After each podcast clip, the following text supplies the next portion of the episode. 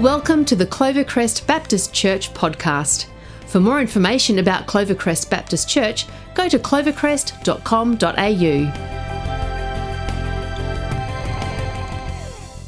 We're going to be focusing in uh, around what matters most over the next month. And I want to ask you this question straight off the bat What matters most to you?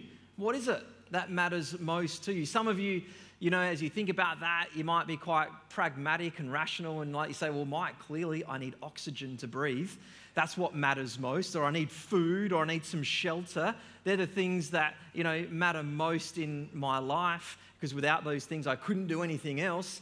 Or for some of you, you might be, you know, maybe a bit more relational when you start to think about people you're like, oh, these are the people that I love the most. They matter most to me. I couldn't actually do life without these people. Or there might be a certain animal uh, that you have, you know, maybe, you know, a certain pet uh, that you've got and you've gone, you know what, That's, that matters most to me. Uh, or, or I wonder for some, you might have some certain attachments. Or maybe, you know, it's not you knowing you have those attachments, but you know those in your world know that you have certain attachments. And if I said what matters most to your partner or to your uh, child, uh, they might say, "Well, you know, Dad loves the TV remote. You know, I'm pretty sure like that matters a lot to him, or you know, maybe Mum, I'm not sure. Uh, maybe it's good coffee. You know, maybe you're thinking about going away on a holiday, and you're like, "Well, wherever we go, I need to make sure I get good coffee. If the coffee's not good, I can't go there." You know, that might be something that matters most. It might, it might be the hair straightener. I'm not sure. I haven't thought about that one much for myself, but it could be for you. I wonder when I ask that question, what matters most? What comes uh, to your mind? Because sometimes we don't think about what matters most until we don't have it or until we need to pack it like into one bag. I remember before being a pastor, I was a PE science teacher, and we used to take students away to the Flinders Ranges, and we'd go for uh, you know uh, walks, sometimes a week at a time, and we literally had to pack everything into the rucksack that you can see on the screen there. Like we had to put our whole week in there. And I remember the night before, you'd lay it all out on the lounge room floor, and you'd have your food, you'd have your shelter, you know, you'd have. Um, or your cooking equipment, you have the first aid kit, and you'd kind of work out, all right, I know I've done this a hundred times before, but how am I going to get all of that into this? And it's really fascinating when you get to take students away on these trips as well. Like, I had this one uh, really creative guy who's gone on to do pretty well for himself in, in the music and arts industry. He brought a pair of dress shoes along to a five day bushwalk. So it was probably only half a day in, realised that was a bad choice, right? So, oh no, I have to carry these the other four and a half days of this trip. See, it's sometimes it's not until we've got to pack it into a bag, or sometimes when we don't have it, you, you realize what matters most. I wonder what it is for you. And in our relationship with God, it's a really important thing to consider before the Lord what matters most. And as followers of Jesus, um, God's got a goal. Uh, God's got a desire, He's got a hope for your life, and that is to become more like Jesus. That's the goal. The goal of being mature and formed spiritually is actually to become more like Jesus. So, in terms of attending to what matters most, is to grow in a life giving relationship with God and to live for Him in our world. This is what Paul says, Romans 12. He says, Therefore, I urge you, brothers and sisters, in view of God's mercy. Now, this word mercy means forgiveness or compassion. You know, in, you know, due to God's compassion, his forgiveness in your life, offer your bodies as a living sacrifice, holy and pleasing to God. This is your true and proper worship. Do not conform to the pattern of this world, but be transformed by the renewing of your mind. And then you'll be able to test and approve what God's will is his good, pleasing, and perfect will. You see, God's at work in our lives. He's at work in your life and my life. He's actually at work in everyone's lives, whether they acknowledge that or not. And in, due to his mercy in our lives, his, his compassion, his, his forgiveness in our lives, we're encouraged to offer ourselves back to him. And that is a spiritual act of worship. And then we actually know and we understand what is His will as He renews us, as He renews our mind and works in and through us in this life giving, intimate relationship with Him. Paul goes on to say this in 2 Corinthians 5. Uh, he says, We are therefore Christ's ambassadors, as though God was making his appeal through us. So we implore you on Christ's behalf, be reconciled to God. You see, this imagery of an ambassador is really quite powerful. There's a political, um, you know, kind of um, angle on this because, in political terms, an ambassador is sent by a king or by the prime minister to represent a nation while living in another nation. And they do that to protect the people, grow trade, work for peace. Um, today we have um, brand ambassadors. So the, you have people that have social capital, social influence, and they wear certain things or they promote certain things to, and in, in a kickback for that, receive you know the items or money in exchange for that or something along those sorts of lines. But an ambassador represents and serves a greater purpose, and in certain ways has certain protections as well. And what Paul is saying is that we are Christ's ambassadors, and, and really it's our role to represent Jesus in the places in which we live. So when it comes to what matters most, when really it's all said and done as followers of Jesus, it's really to live for God and to represent Him in our world. This is ultimately uh, what it means to attend to what matters most. Now, some of you know that I've been doing a, a, little bit of extra study that's going to be happening over the next couple of years. And la- a couple of weeks ago, I was um, in a unit called Spiritual Formation. And it was really interesting. And the professors took us on a bit of a journey from the early church through to now, looking at the different ways, different communities of faith uh, across different um, eras of time, um, connected and engaged and were formed uh, by God uh, into his likeness, more into his likeness. And we spent a little bit of time uh, looking at Dietrich Bonhoeffer, and I did a bit of extra research around him. You might know his name, you might know a little bit about him, you might know a lot about him. He was a pastor and a theologian from last century, and he worked uh, for world peace as well. A little known fact, he worked on this little ecumenical group um, towards world peace. And Dietrich Bonhoeffer a really interesting guy. He had a lot of training. He spent some time in uh, Germany and both in uh, America training. He pastored in Barcelona, in London, in Germany.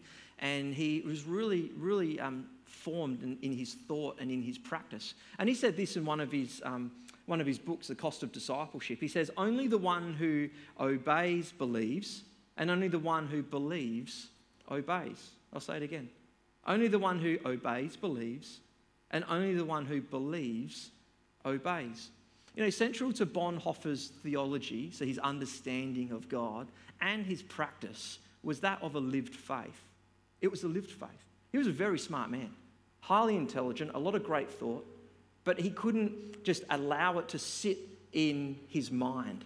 It wasn't something that could just stay there or even move his heart.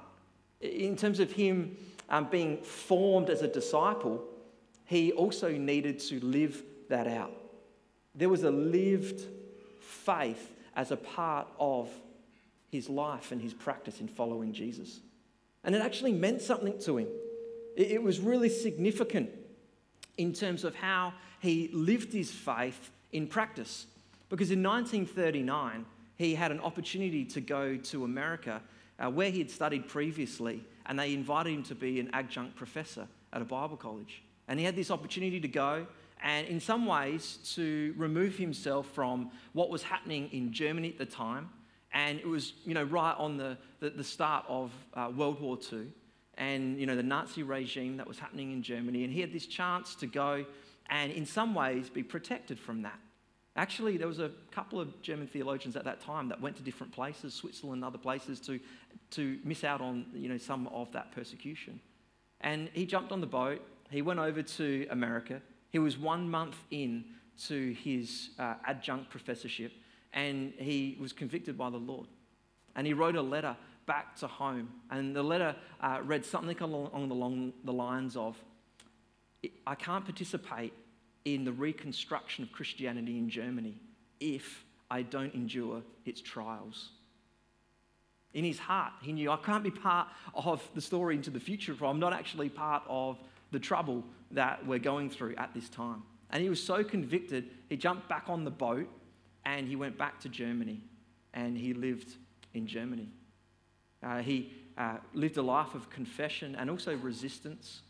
And ultimately, what happened was he was uh, arrested and uh, put in jail uh, for an attempt on uh, Hitler's life. And then two years later, he was hung, he, he was um, um, executed in uh, the uh, Flossenburg concentration camp uh, two weeks uh, before the end of World War II. He lived a life following Jesus that meant something in his actions. And it was fascinating if you read a little bit more about Bonhoeffer on his last day, his very last day of being alive. He was in the Flossenburg concentration camp. And they asked him, the prisoners at the time asked him, Would you lead a service for us? Would you lead a, service? So on his last day, he's leading a church service for those that are with him. And there was a, a prisoner there, another prisoner, American, I think. His name was Payne Best. And he said uh, that Bonhoeffer just found the right words to say. So, in the midst of terrible grief, he's living out his faith, he's ministering to others in such a way that this prisoner would say he just knew the right things to say. And apparently, the last interaction between Bonhoeffer and Payne Best is Bonhoeffer said to Payne Best, he said, This is the end, but for me, the beginning of life. This is the end, but for me, the beginning of life. He had a lived faith.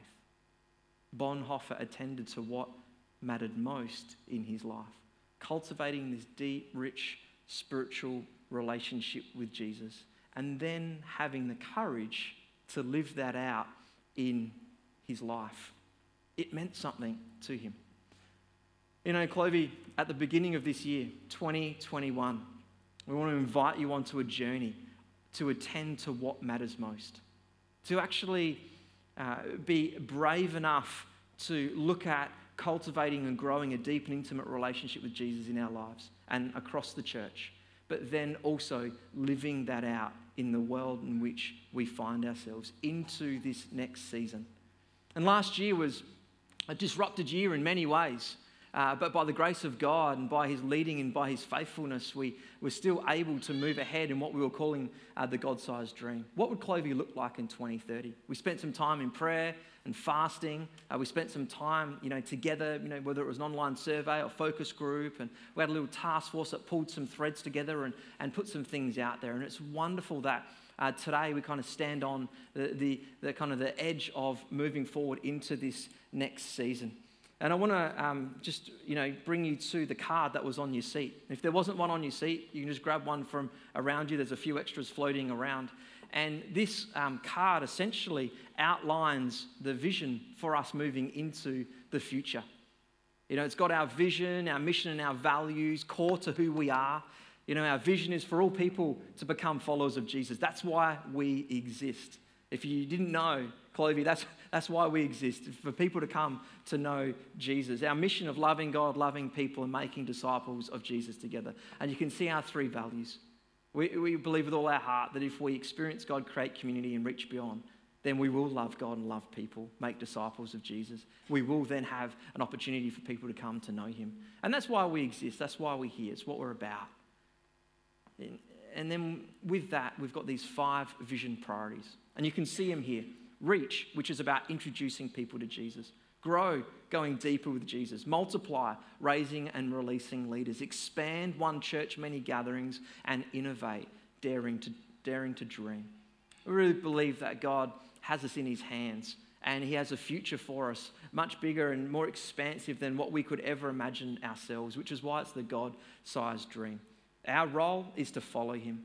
Our role is to be led by Him. Our role is to be obedient to Him individually, as families, life groups, and as a church. And Michelle's word uh, this morning, I think, is a prophetic, prophetic verse for us as a church as we move into the next season from Zechariah 4 6, where it says, Not by might, nor by power, but by my spirit, says the Lord Almighty. You see, this card looks pretty cool. It will go in the fridge really nicely, okay? That's where I'd like it to go. And that's all great. And we can organize things, we can structure a few things up, we can chase after a few things. But you know what? It's not by our might, it's not by our power, but it's actually about being led by the Spirit of God. And my hope and my prayer is us as a church, we more and more increasingly are led by the Spirit of God. And we're moving into the things that He has for us. And that, we, and that we are brave and we're bold, and that we are known more and more as a church and a people of faith. That's my hope and my prayer because it's God's mission. It's not our mission, it's God's mission. And we get to participate with Him in this, and we trust that He will lead and make a way. And this is both our opportunity and our challenge. Because if we live this way, if we genuinely live with a heart to reach people, to grow, with a heart uh, to multiply uh, leaders, to expand uh, the kingdom footprint in and through the life of the church and innovate into new things, if we live in this way, we're going to live in such a way that, you know, I see uh, a healthy, growing, vibrant church that focuses on what matters most. That's what's going to happen. We're actually going to pull our resources into the things that matter most. And more importantly, and in that, it's going to please the Lord. Because ultimately, at the end of the day, as followers of Jesus, we want to live lives close to Him, be His ambassadors into our world, and live in such a way that brings joy to our Father in heaven. And we'll see more people coming to faith, more communities being planted, the local community being enriched by our gospel presence more and more, the world being impacted by a vision into the nations. We'll see leaders raised and released both here and into other places, praise the Lord, and much, much more that we don't even know yet. As we bring ourselves before the Lord and say, Lord, not by might, not by power, but by your Spirit Keep leading us, keep guiding us, keep shaping us as we respond to Him. So I wonder if this excites you. I wonder if there's something that moves you. I wonder if there's something in you that you kind of go, yeah, this is the sort of church that I'm a part of, but it's certainly a church that I want to grow uh, into into the future as well. Because I want to invite you on this journey. I want to invite you into the journey of helping us and, and as we move forward into all that God has for us. And it might be that you're on a journey of faith yourself, still exploring what it means to follow Jesus. Then great, come along, be part of it. Might be that you've joined our faith community in this last year. You might have come to know Jesus, or you've come from another place. You might have moved from interstate or something like that. And we say, welcome, be part of this. Or it might be that you've been part of Clovey for a very long time. You might be really mature in your uh, following of Jesus. And I want to invite you into this next season. As we, as we stand on the shoulders of all those gone in the past and we put our hand up and we recognize, you know what, it's now our time, it's our season, we're going to move forward and we're going to pull in and we're going to move into this together with God. And you're invited. I want you to know that you're invited into this. And I encourage you to be part of this. And over this next month, we'll be looking at these vision and priorities and just spending a bit of time sitting in them and saying, Lord, what do you have for us as we unpack some of what it means to move forward into what you have for us. And the first one here is reach, introducing people to Jesus. You know, and this is really core business, you know, for us as a church and individually in our lives is actually, you know, growing and cultivating this relationship with God and then living that out in our world, being his ambassador. This is what it means to focus in on what matters most. And we see this in the life of Jesus. We see uh, Jesus attending to helping people be healed, helping people be restored, helping people come to know his Father. It's what he uh, focused on when he was here on earth. And you might sometimes think about this and you go, well, what, what's God actually focused on? What's he interested in? Well, if you've had that question, then I encourage you to look at the person of Jesus. What did Jesus give his time to? What did he spend his time um, doing? Who did he spend his time with? Why? And actually, we see God in the person of Jesus. So Jesus spent a lot of time healing the sick, he spent a lot of time with the poor. He elevated people in society who didn't have a voice, like women and children. He brought salvation, healing, and restoration. And this, therefore, is what is important for us. It's interesting um, with what Jesus left his disciples with. He left them with a commission, a charge, an instruction, a command, if you will, in Matthew 28. And it's a familiar verse to many where he says, All authority in heaven and on earth has been given to me. Therefore, go and make disciples of all nations, baptizing them in the name of the Father, the Son, and the Holy Spirit, and teaching them to obey everything I've commanded you. And surely I am with you to the very end of the age. So, Jesus had this commission, this charge for his disciples when he uh, was going to the cross. And then uh, he spoke to his disciples again. He gave them a strategy in Acts 1 8, where he says, You will receive power when the Holy Spirit comes on, on you, and you'll be my witnesses in Jerusalem, in Judea, Samaria, and to the very ends of the earth. So he has this commission go, make disciples, knowing that I'm with you. You're not alone. And then he's got this strategy, which is quite simple, really. He says, you know what? You're going to be filled with the Holy Spirit. You don't do it in your own power. You're filled with the Holy Spirit. And then you start local. You're in Jerusalem, Judea, Samaria, and then you go to the ends of the earth. You kind of find yourself all the way down to this little place on the underside of the earth called Australia. You know what's really interesting is in the last kind of 350 years, the church in Asia, uh, the church in uh, South America, the church in Africa has absolutely exploded. At the same time, where the church in the West, in the UK, in Australia, in, uh, in um, the US, Canada, is been in decline. And it's fascinating to actually look at the fact that the church in you know, the, the global south and east is growing to a place um, of, of, of more strength in 350 years than what the church in the West throughout all of Christendom did in about 1700 years. And if you're interested in learning about this, there's a guy called Dr. Graham Hill.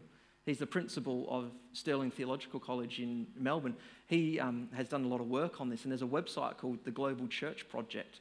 And I'd encourage you to have a look at this because there's a lot for us to learn about what God's doing around the world. And also, it's really important to know that we're not in the center of the story, all right? We're, we're kind of on the margins of the story now, and we're working and, and thinking and operating in a very different way to what we did years ago. But the strategy is the same. You start local and you move out global. So we've got a commission, we've got a strategy. My question for all of us here today is what is your context? What is your context? Because the commission and the strategy, if you've been following Jesus for any amount of time, you know that. That's locked in. But the reality is, the church in the West is in decline, serious decline. My question is, what's your context? And everyone's context is going to be different. For some, it's in your family. For some, it's your street. For others, it's in your workplace. For others, it's your school or your university setting. For others, it's places that you play. Might be a sporting group or a dance group or something like that. What is your context to reach and introduce people to Jesus? Consider that now. Consider. Ask the Lord, Lord, what is it? What is the context that I find myself in or my family we find ourselves in? Because by attending to the commission, the strategy, and, and, and, the context in our lives, we'll be focusing on what matters most. We'll be focusing on God and participating in His mission and bringing people to Himself. And here at Clovey, we're going to continue to kind of stay really laser sharp on this. This is core business for us. And you can see on the card there that under the how it says local, national, and international. And our heart is to equip and develop every everyone here at Clovey to be able to share their story, to be able to know uh, their story in the Lord and be able to share that in the different places and the context in which you find yourself. We're going to keep going with local initiatives, local missional initiatives. We're going to keep uh, moving down that track. And in terms of national, we don't have much of a national um, kind of focus in, in and around mission, but we feel like the Lord's been saying some things around Clovey Online and how Clovey Online could reach out into country towns and rural areas where people don't have an opportunity to gather and, and experience God and, in, in that sort of way. So we're kind of exploring that. And then with an international focus, we have a, a real heart and a desire. We want to send more workers overseas. We desire to do that, uh, de- develop and, and build a pipeline of uh, people that can go overseas. We want to keep supporting our uh, missionaries. We want to keep supporting the agencies and the, the partnerships that we have to be able to keep uh, being involved in international mission. Really, really important parts of who we are, but also where we're going into the future. But I wonder what it looks like for you. Maybe in your life maybe with your family or with your life group. Or I wonder if you are here today and you say, Mike, I'm really keen. I just don't know where to start. I'm not sure even how to put words to my faith story. Or I'm not sure even how to share that with people in my context. then we actually we run a training course called the Reaching Beyond course. Michelle runs it. It's going to be happening uh, in a few weeks' time, February uh, the 21st. I want to invite you to it. It's on at 10:30, so you know for you guys here at 11, you might just need to come to nine and then jump in, grab a coffee, and jump into the training. You know, if that's okay, just one time. But I want to invite you along to this because we want to make sure that you are equipped. I want to make sure that you have everything you need to share your story, to reach, to introduce people to Jesus. So very important. And, this is what I know is that we know it's important, but many of us struggle with it. We know it's important, but sometimes we go silent at the moments we really wish that we had a better question to ask or something to say. So please consider this. February the 21st, 10:30. You can sign up at the point. I want you to be part of this so that we move forward together. You know, 2020 was a big year in many ways. And I know as I've talked to a number of you, it's come back to me that 2020 was also a year of refocus. Uh, a year of refocus. I know some people sorted out some family relationship dynamics. Other people made some shifts at work, try and get a bit more work life balance. I know other people attended to their finances. I know these things because you've said it to me. A year of refocus. And we have an opportunity now to focus in on what matters most, individually and as a church. And that's to introduce people to Jesus. Just for a moment, I want you to think about who introduced you to Jesus? Who was it? Or who is it? Who introduced you to Jesus? Just bring that person to mind now. Me, I grew up in a family with parents of faith, and they brought me along to church and as part of the environment of my upbringing. But really, it was a youth leader that came alongside, helped me explore faith, asked good questions, journeyed with me as it became real for me. What about you? Who was it or who is it introducing you to Jesus? Why don't you say a prayer of thanks to them now? Just thank the Lord for them. Say, Lord, thank you for this person. You might even want to just drop them a text or write them a little note. You might want to do that during the week.